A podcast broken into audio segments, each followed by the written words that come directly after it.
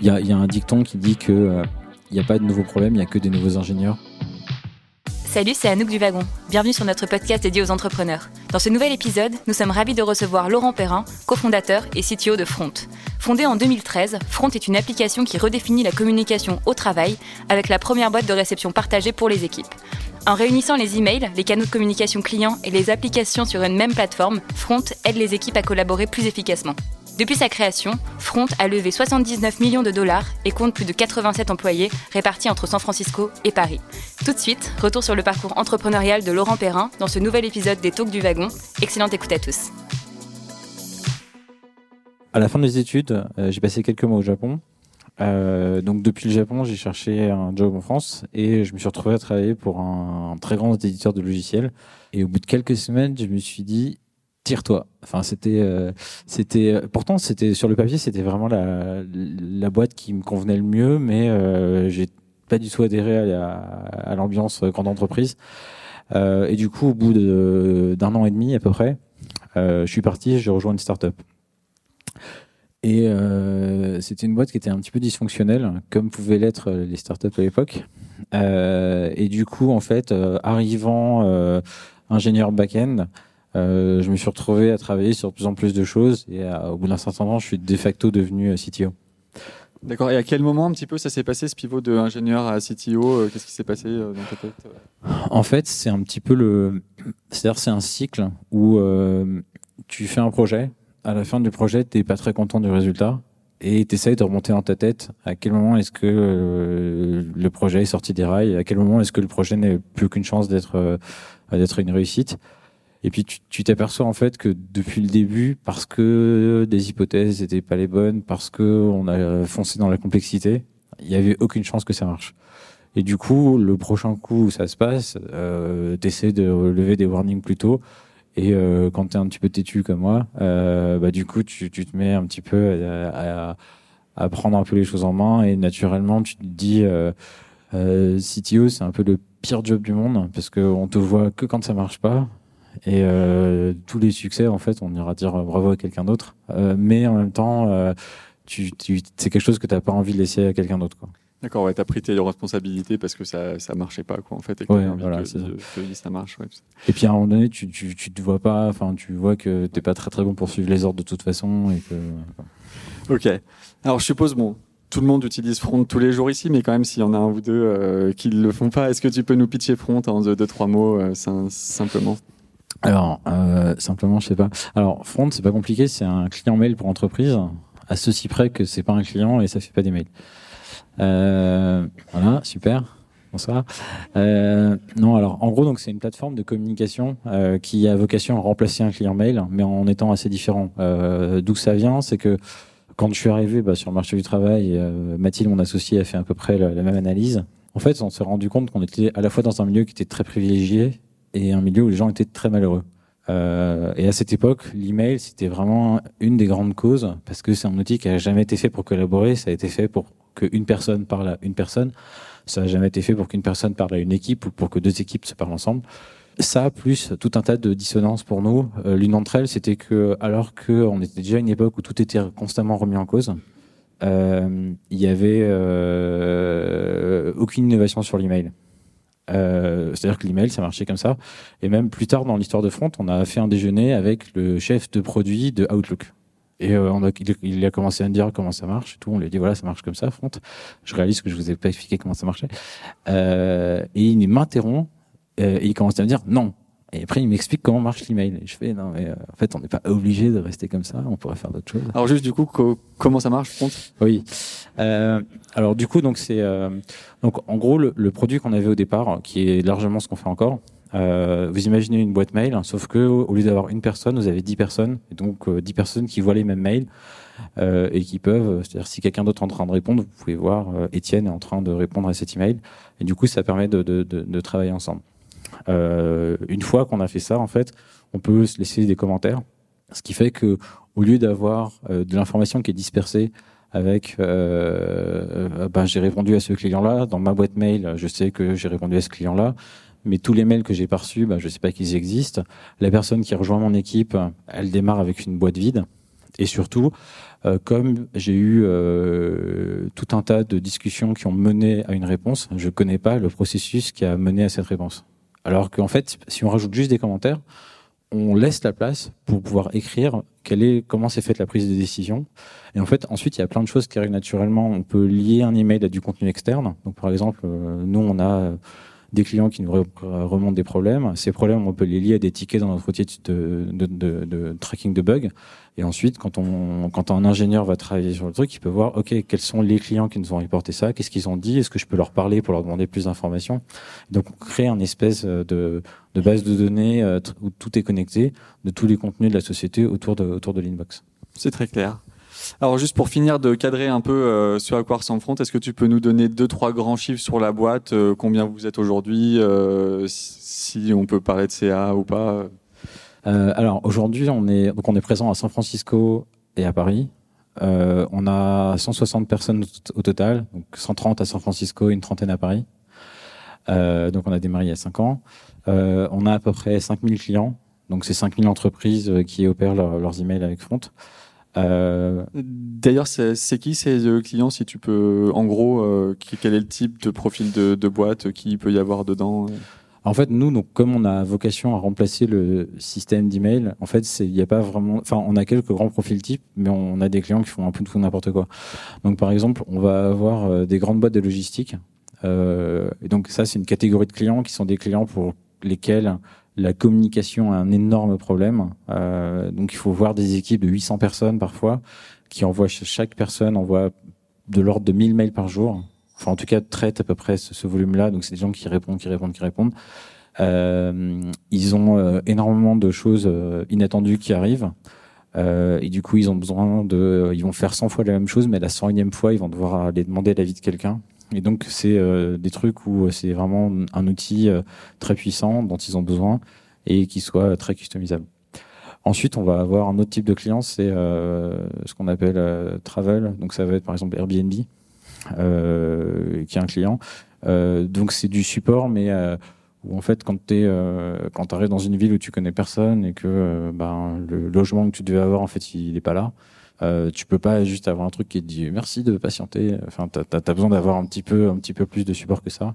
Et donc, le, le fait d'avoir un, un, outil un peu plus personnel euh, convient bien à cette industrie. Ensuite, on a par exemple des campagnes électorales. Donc, on en a beaucoup, beaucoup qui euh, ont besoin de beaucoup de collaboration, qui vont recevoir des mails. Pareil, il va y avoir euh, beaucoup de travail d'équipe. Euh, et après, on va avoir des startups assez classiques qui vont utiliser Front comme leur système de communication externe. Donc, par exemple, on peut faire des choses genre, euh, je sais pas, je pourrais rencontrer l'un d'entre vous à cet événement-là. Euh, on pourrait parler, euh, commencer à dire, ah, mais tu pourrais venir travailler chez Front. Au passage, on recrute. Euh, et puis ensuite, euh, bah, même si c'est une conversation qui a démarré dans mon inbox à moi, après, je peux le, rajouter d'autres gens dans la discussion sans avoir montré tout, tout, tout, toute mon inbox. Je peux juste montrer ce mail-là. Et on peut commencer à parler à l'équipe recrutement. Je peux passer la main à quelqu'un d'autre du coup, euh, c'est un, euh, un produit qui a, enfin, on sent il y a beaucoup de choses qui ont été rajoutées, etc. C'est pas une idée qui a dû naître assez simplement. Est-ce que tu peux nous parler de ce à quoi ressemblait Front au début euh, Est-ce qu'il y a eu des, grosses évolutions Alors, c'est intéressant. en fait, ce qu'il faut voir, c'est qu'on construit un produit et on construit une boîte en même temps.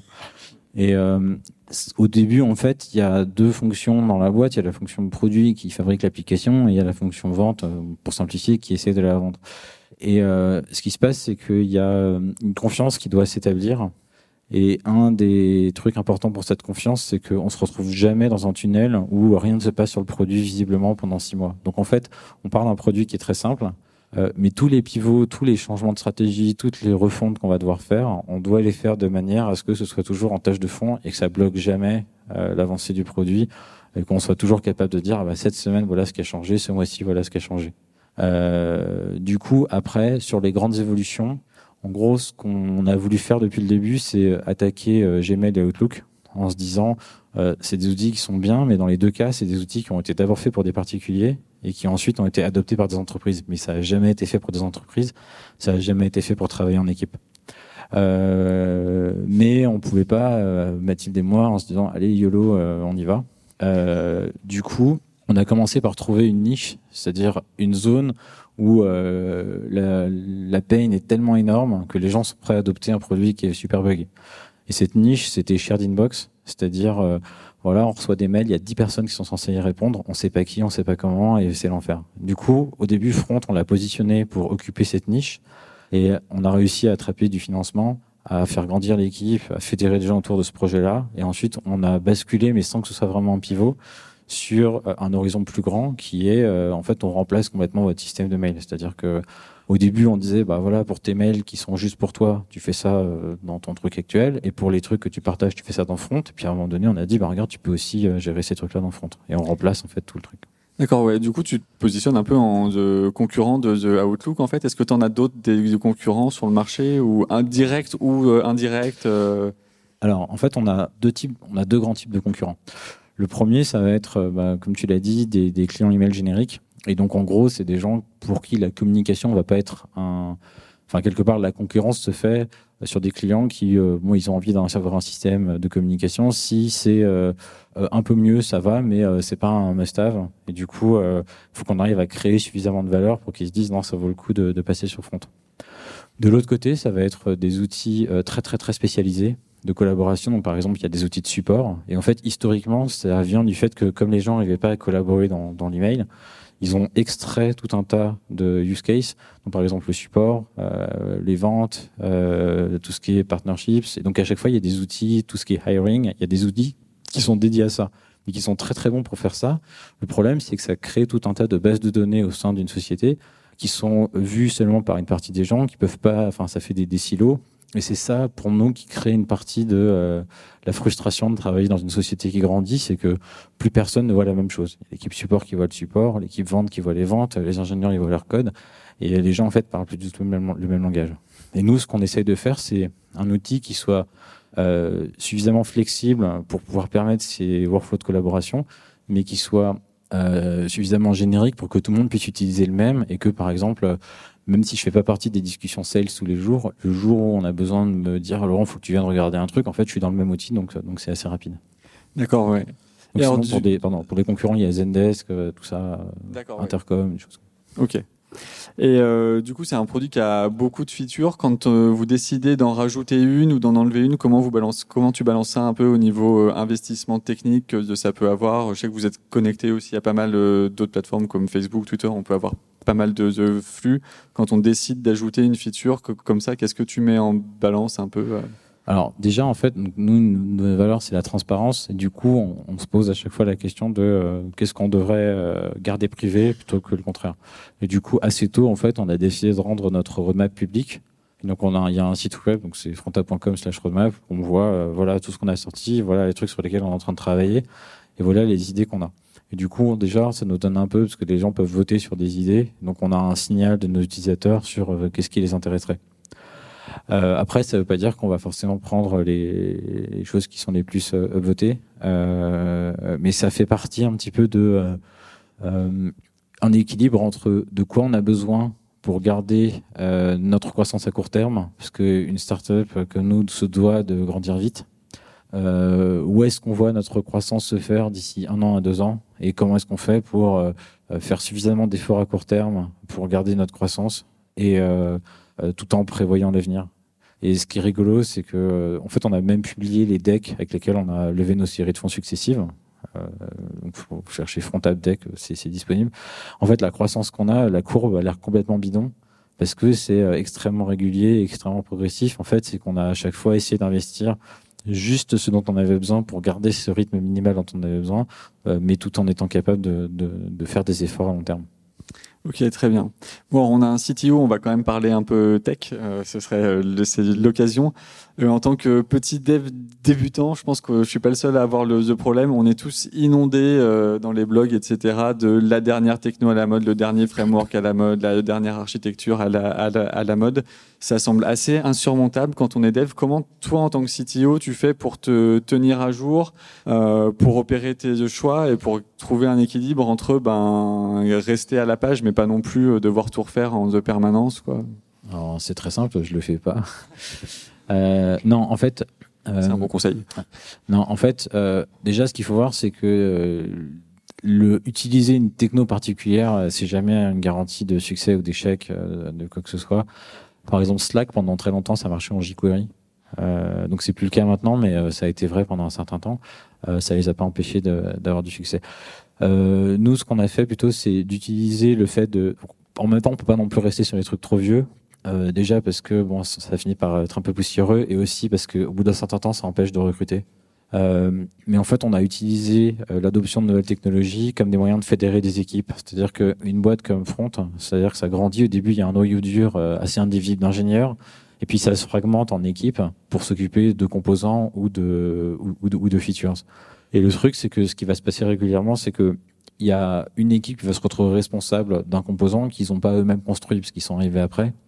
Et ils vont euh, estimer que c'est, euh, bah, en gros, on leur a donné ce truc-là à maintenir, mais que c'est pas vraiment leur responsabilité parce que c'est pas eux qui l'ont démarré. Quoi. Donc à chaque fois qu'il y a un problème, ils vont dire ah mais c'est euh, les Gugus qui ont fait ça au début, ils ont pas fait des bons choix, euh, c'est pas ma faute.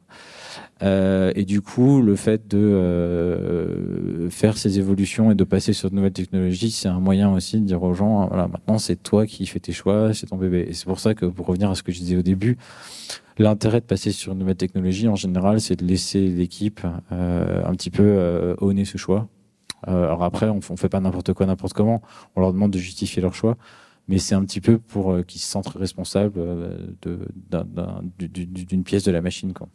D'accord, donc vous, vous pouvez euh, choisir une technologie pour faciliter le, le recrutement. Quoi. En fait, c'est une position euh, assez En fait, c'est souvent. Enfin, il euh, y, a, y, a, un dicton qui dit que il n'y a pas de nouveaux problèmes, il n'y a que des nouveaux ingénieurs. Ouais. Euh, du coup, en fait, tous les problèmes ont déjà été un peu résolus. et euh, moi, quand j'ai commencé, je faisais du Java sous Eclipse. Donc aujourd'hui, je fais du TypeScript sous VS Code. Et, euh, et donc TypeScript sous VS Code, spoiler alert, ça rame. Euh, mais on a euh, les features qu'il y avait sous euh, Eclipse il y a 10 ans et les ingénieurs me disent ah regarde c'est super bien et tout j'ai de la l'autocomplétion j'ai dit mais vraiment les gars vous êtes sérieux Ok, alors ben, on parlait de, de recruter des devs. Qu'est-ce que tu cherches chez un dev? C'est quoi les deux trois qualités que tu cherches dans quand, quand, quand, tu recrutes un dev? Les choses qui te font ticker sur un CV un petit peu. Tu, te dis lui, je le sens bien. alors ça dépend en fait parce que déjà, en fait, ce qu'il faut voir, c'est que, donc, on on disait, c'est quelqu'un qui est derrière un ordinateur en train de taper du code, mais en fait, je pense que personne n'a envie de, de, taper du texte toute la journée. C'est-à-dire que les gens cherchent toujours quelque chose d'autre. Donc, il faut déjà essayer de voir pourquoi, qu'est-ce qui les attire. Donc, il y a des gens, en fait, ils voient que le produit qui est derrière et euh, le, le, code qu'ils doivent taper, c'est juste une espèce de, de nécessité pour, pour pouvoir faire marcher ce qui les intéresse. Euh, donc là, c'est des gens où le travers, ce sera de faire un peu n'importe quoi. L'avantage, c'est qu'ils comprendront très bien comment marche le produit, ils iront droit au but. Euh, un autre profil, c'est des gens qui voient ça comme une espèce de quête esthétique et qui vont pinailler en disant non, là, tu aurais dû mettre cette fonction dans ce fichier-là. Euh, et donc ça, ça a un atout aussi, mais pareil, il faut savoir, il faut savoir le manager. Euh, et il y a des gens qui aiment bien bricoler, euh, qui aiment bien comprendre un système, mais si on leur demande de faire de nouvelles choses, ils n'y arriveront pas du tout. Quoi. Donc déjà, il faut un peu identifier, avoir quatre ou cinq personnalités types et être capable de voir, ok, c'est quelqu'un qui va fonctionner comme ça, c'est quelqu'un qui est attiré par par ces choses-là. Euh, et après, je pense que pour nous, en fait, il faut comprendre que euh, une boîte en SaaS, elle vend un produit. Enfin, en gros, on... par exemple, une des choses que j'essaie de savoir, c'est est-ce que euh, le développeur qu'en face de moi a le sentiment que quelqu'un qui travaille au marketing a un job moins complexe que lui ou elle? D'accord. Et, si la personne arrive à montrer que oui, oui, euh, le job d'ingénieur est beaucoup plus complexe, bah, ça s'arrête là en général. D'accord, ouais, donc pas, pas que la tech prenne trop le dessus et pas que bah, en fait, soit trop fermé sur son. Idéalement, en fait, on opère de manière la plus discrète ouais. possible. On est, on, on, sort des features, ouais. tout se passe bien, le produit est stable et les gens s'aperçoivent pas qu'on existe. Idéalement, c'est comme ça qu'on fonctionne. Et la boîte est certainement pas centrée autour d'engineering. C'est euh, de manière, j'essaye de faire en sorte que engineering ait le moins de poids possible dans des décisions produits. D'accord. Ben, encore une position euh, assez originale. Euh. Ça va être de, ben justement l'occasion de, de, parler euh, de comment vous gérez vos euh, équipes et on a relevé euh, une anecdote assez marrante. Vous aviez lancé un challenge avec ton associé, je crois, qui consistait à faire désinstaller les applications inutiles des téléphones de, de vos employés, je crois. Alors, euh, pourquoi avoir fait ça? C'est quoi une application inutile? Et surtout, ça a été quoi le, le résultat à la fin Alors, c'est Mathilde qui a, qui a lancé ça. Mais, euh, non, mais en fait, le, déjà, si on revient deux secondes sur l'email, en fait, nous, l'email, donc les protocoles email, c'est une horreur et personne n'a envie de travailler là-dedans. Et on n'a pas du tout démarré Front pour travailler là-dedans. En fait, ce qui nous intéresse dans l'email, c'est que c'est un protocole asynchrone. Ce qui fait que quand je t'envoie un mail, je m'attends pas à ce que tu me répondes dans la minute. Tu peux me répondre dans la journée et c'est socialement acceptable. Et ce qu'on trouve intéressant, c'est euh, dans le fait que euh, il y a un petit peu deux modes, c'est-à-dire il y a la caverne où on va aller peindre sa fresque et où on a envie d'avoir la paix. Et ensuite, il y a le coin du feu où on va aller euh, parler avec sa tribu. Euh, et on a envie que ce soit deux moments séparés. Et le fait d'avoir un protocole asynchrone fait que ça permet de euh, collaborer sans être submergé. Et toutes les technologies qui ont été créées récemment, en fait, c'est des technologies qui demandent ton attention, qui vont te notifier. Et donc, c'est pas tellement enlever des applications. Le challenge, c'est d'enlever des notifications et de se rendre compte que je suis quand même capable de savoir ce qui se passe dans le monde. Je suis quand même capable d'être en contact avec mes amis. Euh, et d'avoir toutes ces informations intéressantes sans avoir des, des, applications qui sont constamment en train de demander mon attention et qui m'épuisent en fait. Est-ce que ça a bien marché chez vos employés euh, Est-ce que ça a créé quelque chose? Bah, Je pense que ce qui a bien marché, c'est de voir que euh, Mathilde, ostensiblement, elle dit si vous m'envoyez un mail à telle heure et telle heure, je le verrai pas. Je le verrai le lendemain quand j'arriverai au bureau. C'est disons c'est qu'on endosse le fait que voilà il y, a des limites. Enfin, on est efficace quand on est euh, quand, on travaille, mais en dehors du temps, on n'est pas censé, euh, dans l'idéal, faire euh, être être accroché à nos téléphones. D'accord. Alors, ben, tu mentionnais Mathilde, ton, ton, ton, associé. Tu peux peut-être nous en dire un peu plus sur comment vous vous êtes rencontrés et comment vous vous répartissez les rôles aujourd'hui en termes de, responsabilité dans de, dans, de, dans de la boîte? Alors, comment on s'est rencontrés J'étais en escale à Taïwan. Vrai. Non, c'est vrai en plus. Euh, mais euh, alors en fait, euh, donc on, Front a démarré chez chez eFounders et je raconterai pas l'histoire de, je la raconterai après.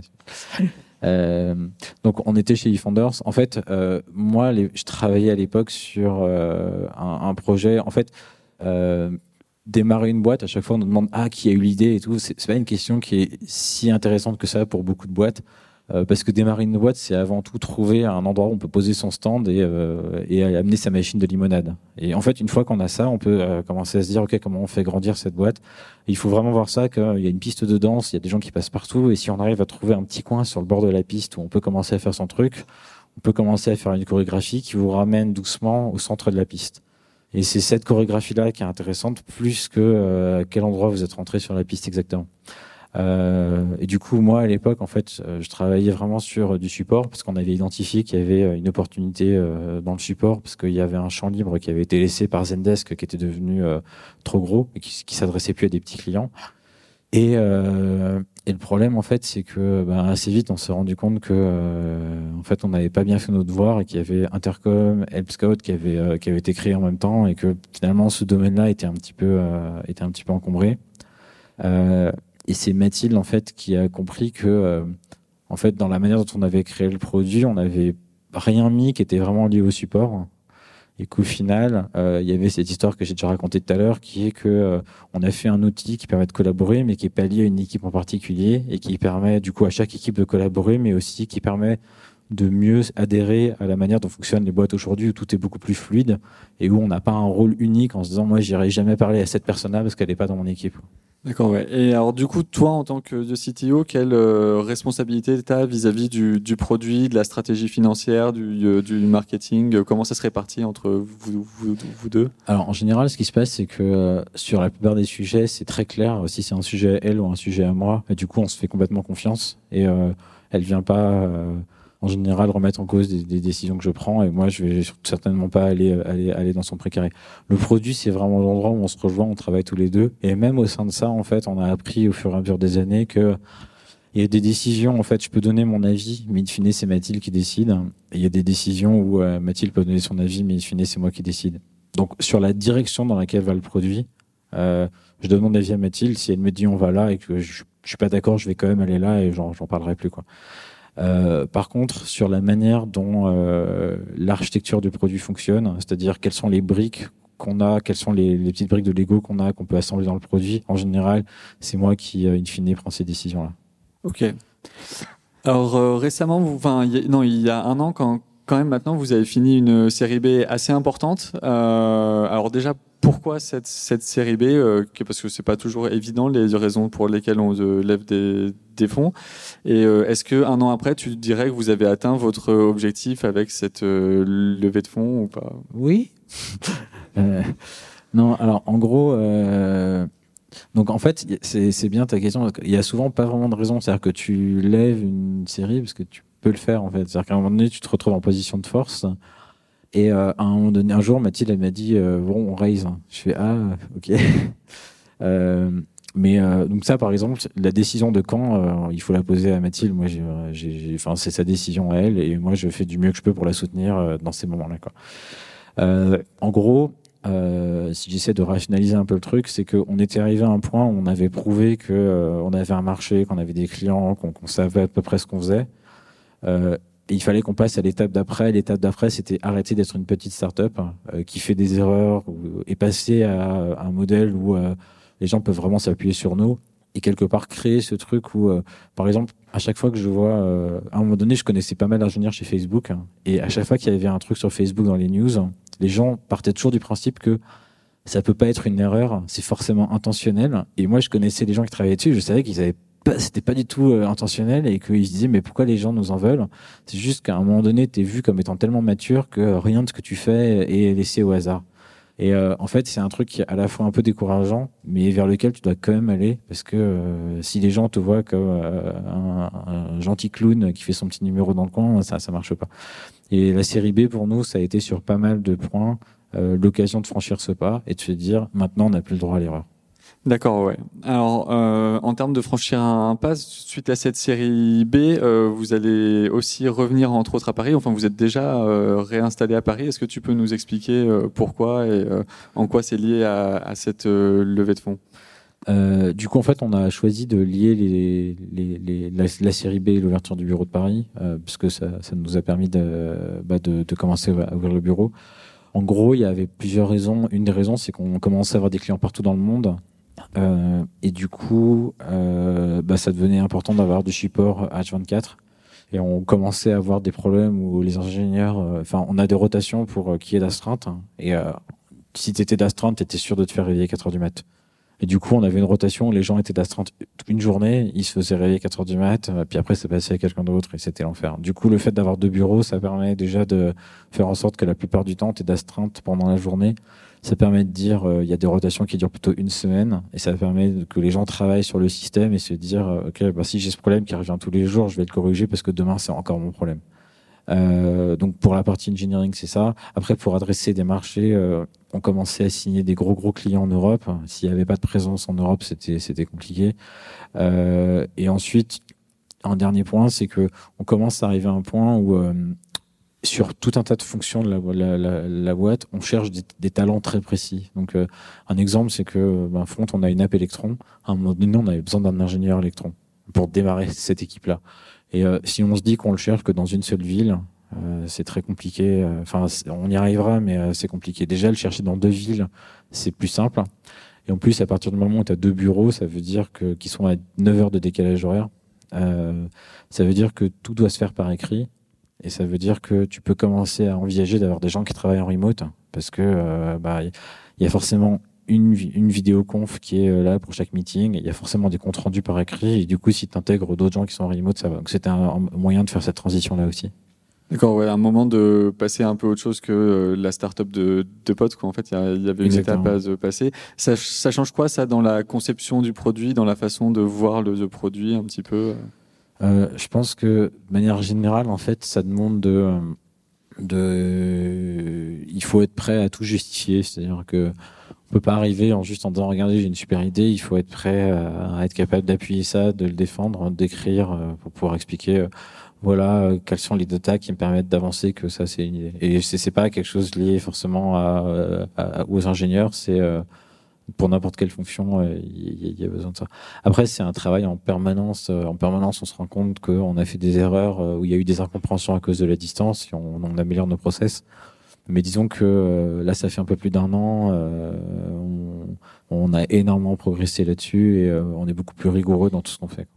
Alors, ben, suite à votre installation à Paris, là, ça va être quoi les deux, trois grands projets à venir ou les grandes di directions un peu vers, quoi vous, vous dirigez Alors, en gros, bah, ce qui se passe, c'est que un des grands travaux qu'on fait en ce moment, c'est d'élever la qualité et le standard du produit. Euh, c'est-à-dire que dans les apps de collaboration, en général, elles ont tendance à être un peu buggées. Euh, et il y a pas mal de trucs qu'on accepte d'une app de collaboration, sans rentrer dans le détail. Mais c'est des problèmes qui sont très très compliqués et du coup la, la barre est forcément un peu plus basse. Euh, mais nous, en fait, on, on, se compare à des produits qui sont établis depuis euh, maintenant au moins 10 ans. Euh, et du coup, on travaille à chasser tous les petits trucs.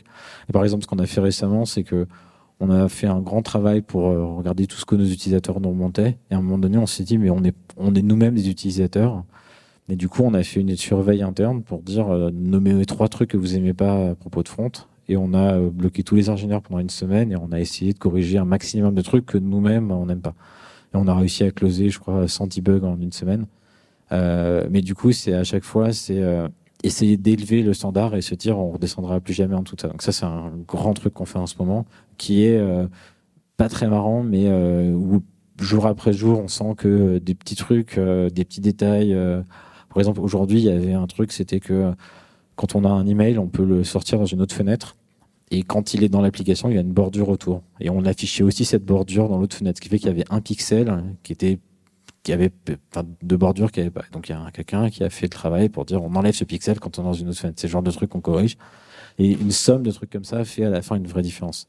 Donc ça, c'est un petit peu ce qu'on fait maintenant. La deuxième chose, c'est que on travaille beaucoup, beaucoup sur notre plateforme. On aura un lancement qui va arriver bientôt euh, pour, euh, en gros, pouvoir euh, customiser, pour pouvoir vraiment laisser d'autres gens bâtir à l'intérieur de Front. D'accord, ok. Alors pour euh, finir, on a quand même euh, pas mal d'entrepreneurs ou de gens qui voudraient entreprendre aux euh, wagons. Est-ce que tu aurais un conseil à leur donner à, ceux qui se lancent? Oui, plusieurs même. non, je pense que je me souviens donc la première année quand on a démarré Front, c'était ça a été assez difficile parce qu'on a eu, enfin, Front ça intéressait vraiment personne à l'époque. Euh, et je me souviens quelque chose qui nous a pas mal aidé, c'était d'avoir un espèce d'horizon et de pas travailler en se disant euh, euh j'ai l'IPO en ligne de mire, mais de travailler en se disant euh, j'ai un horizon de trois mois, euh, je pourrais travailler euh, sur ce projet-là, je pourrais travailler sur une infinité d'autres projets, mais en gros arrive, en gros qu'est-ce qui va me permettre de me convaincre que ça va être ça ma mission pour les dix années à venir plutôt qu'une autre? Et donc, euh, de travailler en se disant, je vais essayer d'accumuler le maximum de data pour que dans trois mois, je sois plus ou moins convaincu que ce projet-là, c'est le bon projet. Et ensuite, de repartir sur trois mois jusqu'à arriver à un point où on se dit, bon, euh, j'arrête de me poser des questions, c'est ça que je veux faire, et je le ferai d'une manière ou d'une autre, ou bien je change de projet.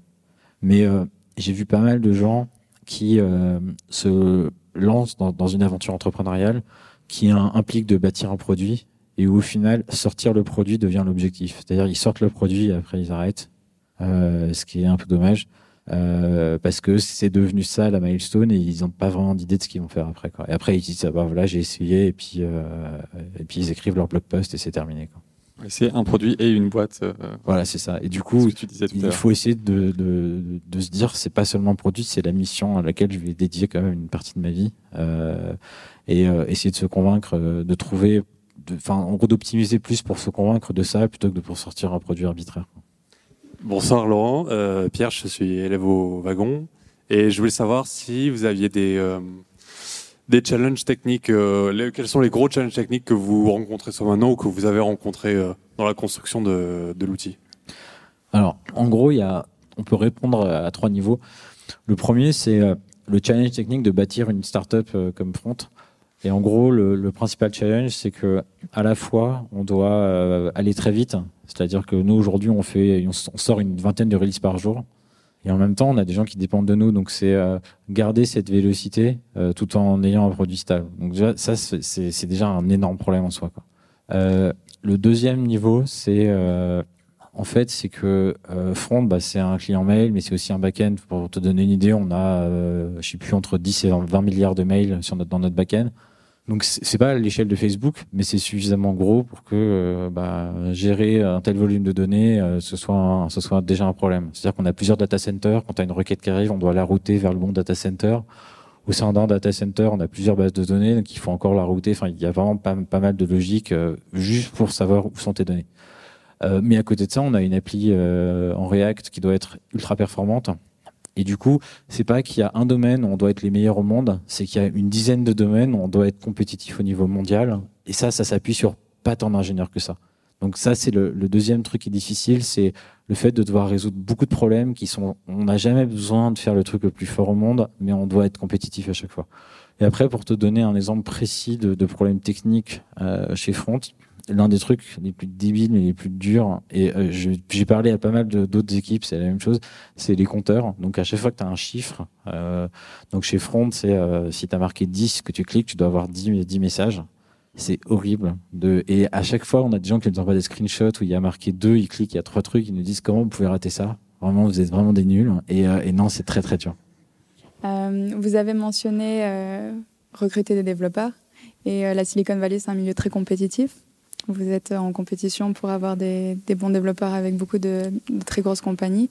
Euh, quel est un des, des, une des choses que vous mettez en avant pour, euh, pour votre entreprise à, à, Front Il y a du kombucha on tap. Non, euh, alors, euh, non, c'est une bonne question. Alors, en fait, le travers de ça, c'est que, pour revenir à un truc que je disais avant, c'est que souvent, en fait, les ingénieurs sont mis sur un piédestal parce que les boîtes ont très très peur de perdre leurs ingénieurs et du coup, elles vont, euh, il y aura des règles spéciales pour les ingénieurs.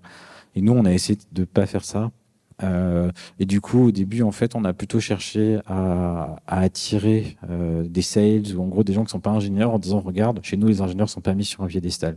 Et donc, du coup, on a pu assez tôt attirer une très bonne équipe sales, euh, enfin, de, en dehors d'engineering, d'une très très bonne équipe qui nous a permis euh, d'avoir de l'attraction. Et en fait, les ingénieurs nous ont rejoints parce qu'on avait de l'attraction. C'est aussi bête que ça. Euh, mais en tout cas, c'est un truc qui nous a bien servi, euh, qui nous a bien servi quand on a démarré. Après, euh, disons que on a fait un gros travail pour écrire nos valeurs, pour essayer d'apprendre. Par exemple, quand on a un incident, ben moi, je vais souvent envoyer un mail à l'utilisateur pour expliquer exactement ce qui s'est passé et du coup, ça veut dire que quand on réfléchit à la manière dont on design un système, on se dit, si jamais ça foire et qu'on doit envoyer un mail aux utilisateurs, est-ce que Laurent passera pour un, pour un amateur ou pas? Euh, Et du coup, cette espèce de d'honnêteté intellectuelle vis-à-vis de nous-mêmes, c'est quelque chose qu'à la fin, en tout cas dans la Silicon Valley, il y a un classement qui est sorti, on est, euh, je sais plus, on est dans le top 3 des, euh, des, des, des, boîtes, enfin, ça s'appelle Best Places to Work. Et du coup, euh, c'est fini par nous permettre de construire une employer brand qui nous permet d'attirer des gens. Donc maintenant, on fait un peu ce travail à Paris, mais à San Francisco, on en bénéficie pas mal. Euh, moi, je voulais savoir, euh, comme tout bon CTO, normalement, plus ça avance, moins tu codes. Est-ce que ça te manque? Alors, en fait, c'est une bonne question. En fait, je code encore. Et en fait, c'est un des trucs qu'en fait, je code pas pour la contribution que j'apporte parce que ça devient de plus en plus dérisoire par rapport à ce que font les autres. Je code pour deux raisons c'est pour euh, un euh, pouvoir savoir exactement quelle est l'expérience d'un ingénieur de base chez Front. Donc, euh, parce que les, ingénieurs de toute boîte en fait vont toujours vouloir travailler sur leurs outils en disant regarde ça va me rendre plus plus performant. Mais le problème, c'est que bah, s'ils font que ça, à la fin, on a juste des super outils, mais on n'a pas de produit. Euh, du coup, ça me permet d'avoir, euh, de dire, ok, ça, on va le faire parce qu'effectivement, c'est un problème. Ça, je pense qu'on peut, on peut faire sans. Le deuxième truc, c'est que ça me permet euh, de mettre en danger et de dire moi aussi euh, je dois faire des releases, moi aussi des fois ça m'arrive de casser des trucs. Euh, et ça fait que si on doit avoir des discussions difficiles, on doit dire à une équipe écoutez, j'ai pas la solution, mais vous devez trouver la solution parce que sinon on est tous bloqués. Ça me permet de le faire sans être sur un piédestal où je suis en train de dire regarde, dans mon slide PowerPoint, ça rentre. Euh, non, enfin, c'est-à-dire je me mets aussi en danger. Des fois, je vais leur dire ok, on n'y arrive pas, je viens avec vous et on va y arriver tous ensemble. Euh, mais c'est plus pour euh, essayer de faire vivre cette solidarité que pour le code que j'écris euh, dont tout le monde se fout un petit peu. Alors, ma question est trop tech.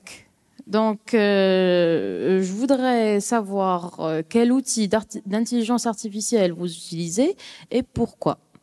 Alors, bonne question. Alors, en fait, on utilise aujourd'hui euh, exactement rien du tout en, en intelligence artificielle parce que, en fait, c'est à moitié un alors que quand on est rentré chez Y Combinator, c'était le truc à la mode. Et en fait, comme on, est un peu comme, en fait, on a décidé de pas du tout faire ça. Du coup, ce qu'on a fait, c'est que on s'est dit, non, nous, en fait, on n'a pas de compétences là-dedans. Par contre, on va bâtir euh, des API et des systèmes avec lesquels les gens peuvent s'intégrer. Et aujourd'hui, il y a certaines euh, boîtes dont la spécialité c'est de faire de l'intelligence artificielle qui s'intègrent avec Front. Donc il y a un exemple, ça s'appelle Meia, euh, et c'est un système de bot. Et en gros, ce qu'ils font, c'est qu'ils synchronisent toutes les conversations dans Front. Et si jamais le bot se retrouve dans une situation où il sait pas répondre, il utilise Front pour appeler un humain et pour dire tu pourrais répondre à ma place parce que là je comprends pas ce qui. Ce que... Et donc il y a un humain qui répond et qui ensuite rend la main au bot et en espérant que la personne en face en soit pas trop rendu compte. Donc c'est le genre de choses qu'on fait aujourd'hui. Et sur cette API-là, autre que des boîtes d'IA, il y a, quel type de boîtes qui viennent construire des, des produits euh, Euh, alors, en fait, on a, une centaine d'intégrations, donc ça peut être n'importe quoi. Donc, euh, par exemple, on a un truc, c'est que dont on se sert nous-mêmes, c'est que euh, si jamais on a, en fait, on peut faire des règles dans Front. En fait, on peut automatiser beaucoup, de choses. Et on a une règle, par exemple, pour dire si jamais il y a un mail qui est déposé dans ce dossier-là, euh, il faut utiliser PagerDuty pour aller faire sonner le téléphone de l'ingénieur qui est en astreinte. Et du coup, ça permet aux gens de dire euh, j'ai besoin qu'un ingénieur regarde ça tout de suite. Donc, euh, du coup, on a une intégration qui va sur notre système. Après, on a des intégrations avec avec Jira. Ensuite, plus précisément pour des choses que d'autres gens auraient bâties avec nous. Je suis pas au fait des derniers trucs. Il y a par exemple, il y a des systèmes qui euh, regardent. euh, donc, on est dans, dans une conversation, qui lisent la conversation et qui suggèrent quelque chose à répondre.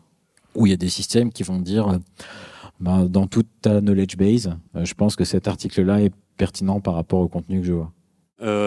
C'est comment de travailler dans la Silicon Valley? C'est pas mal. Non, c'est bien.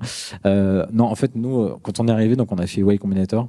C'était pas mal parce que, en fait, venant d'un, en fait, on était, euh, on avait démarré en France. La raison pour laquelle on est parti aux États-Unis au début, c'est tout bêtement parce que tous nos clients euh, étaient dans, la- dans, dans, étaient autour de San Francisco, et du coup, on cherchait un peu à avoir un pied à terre là-bas. Du coup, quand on est rentré au Combinator, on était très content. Euh, et du coup, il y a un petit peu ce truc où c'est un programme qui dure trois mois. euh, vous devez connaître ça. Euh, qui, où du coup, c'est très intense. Il y a une ligne de mire. À la fin, on rencontre plein d'investisseurs. Et du coup, ça a été un peu de rencontrer plein de gens qu'on connaissait euh, de loin, juste en lisant ce qu'ils écrivaient, de les, voir en vrai. Euh, de rencontrer plein d'entrepreneurs euh, qui ont fait des boîtes incroyables et de se rendre compte que de près, en fait, c'est des gens qui ont eu leurs doutes ou leurs projets, personne ne voulait en entendre parler au début. Et c'est, disons, de pouvoir connecter les points entre là où ils en sont aujourd'hui et là où ils ont démarré, de se dire, ah, finalement, c'est, finalement, c'est quelque chose que n'importe qui peut faire. En tout cas, que nous, on peut faire. Euh, non, euh, bah, comme vous travaillez à Paris et euh, Silicon Valley, euh, est-ce qu'il y a euh, une grosse différence entre les développeurs de là-bas et d'ici? Est-ce qu'il y aurait quelque chose que tu conseillerais à des gens justement travers français par rapport aux gens qui travaillent à la Silicon Valley?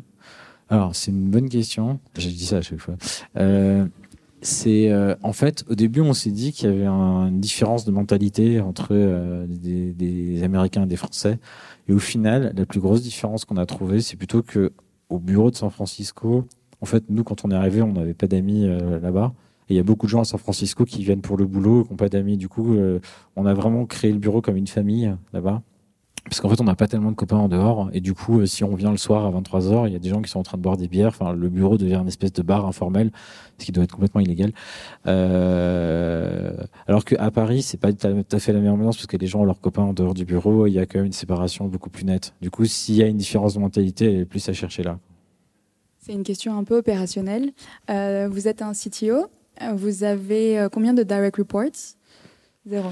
Non, en fait, euh, donc euh, euh, on a, enfin, officiellement, j'ai zéro direct reports euh, parce que j'ai euh, le head of engineering qui, euh, du coup, lui, euh, tous les, tout le monde reporte à lui. En gros, la manière dont, dont ça marche, donc chaque boîte a un petit peu sa manière de fonctionner, c'est qu'il y a un tandem. Et en gros, il y a un lead technique au début, et à un moment donné, cette personne va se focaliser sur ce qu'elle fait le mieux, et on, on rajoute un head of engineering qui fait tout le reste. Du coup, moi, ce que je faisais le mieux, c'était m'occuper de la technologie. Ça veut pas dire que je manage pas les gens, que je m'intéresse pas aux gens, c'est que, in fine, euh, je veux être responsable de ça. Et Shane, qui est euh, mon acolyte, lui, il est responsable de manager les gens. Du coup, si jamais il y a un- un- une urgence euh, liée à l'équipe, c'est lui qui s'en occupe. Et du coup, formellement, les gens reportent à lui. Mais en vrai, j'ai quand même une dizaine de one-one toutes les semaines pour parler à tout le monde et pour savoir à peu près où, on est. Et si vous définissez votre, votre responsabilité par rapport à votre head of engineering, ça serait bah, moi, au fait, au final, c'est dans le titre, je veux dire que je suis responsable de la technologie, c'est-à-dire que si un jour euh, on a un qui est tombé par terre et que je suis pas capable de le remettre debout, c'est c'est un problème. Enfin, c'est mon problème en tout cas. Si jamais on a un, un concurrent qui se met à innover plus vite que nous, c'est mon problème. Euh, si jamais euh, on veut faire des évolutions mais qu'on n'est pas capable de les faire, c'est mon problème. Mais après, ce qu'il faut voir, c'est que résoudre ce problème, ça peut pas se faire en ignorant la réalité des gens qui travaillent pour l'équipe et de se dire qu'il faut quand même que chacune de ces personnes ait une mission claire et un plan de carrière où ils se disent je suis pas en train de fixer des bugs à longueur de journée. Quoi. Et votre relation avec le VP of Product or, euh... Euh, bah après, nous, on a, enfin, c'est, euh, c'est-à-dire qu'en fait, on, on, a tous un petit peu des, des rôles où, in fine, on est responsable, mais disons que moi, par exemple, le VP of Product, je lui parle, je lui ai parlé tout à l'heure d'ailleurs, euh, et je lui dis, euh, voilà, je pense que cette semaine dans l'équipe Product, il y a eu ce problème-là. Qu'est-ce que tu en penses Qu'est-ce que tu penses qu'on pourrait faire pour l'arranger Et puis lui, il me dit, euh, dans engineering, il y a eu ce problème-là. mais en gros, on essaye de se dire qu'il y a une personne qui est décisionnaire pour chaque sujet, et que moi, mon job, c'est de faire en sorte qu'elle ait mon avis, et que une fois que je sais qu'elle a reçu mon avis, après, je lui fais confiance pour prendre la bonne décision. Quoi.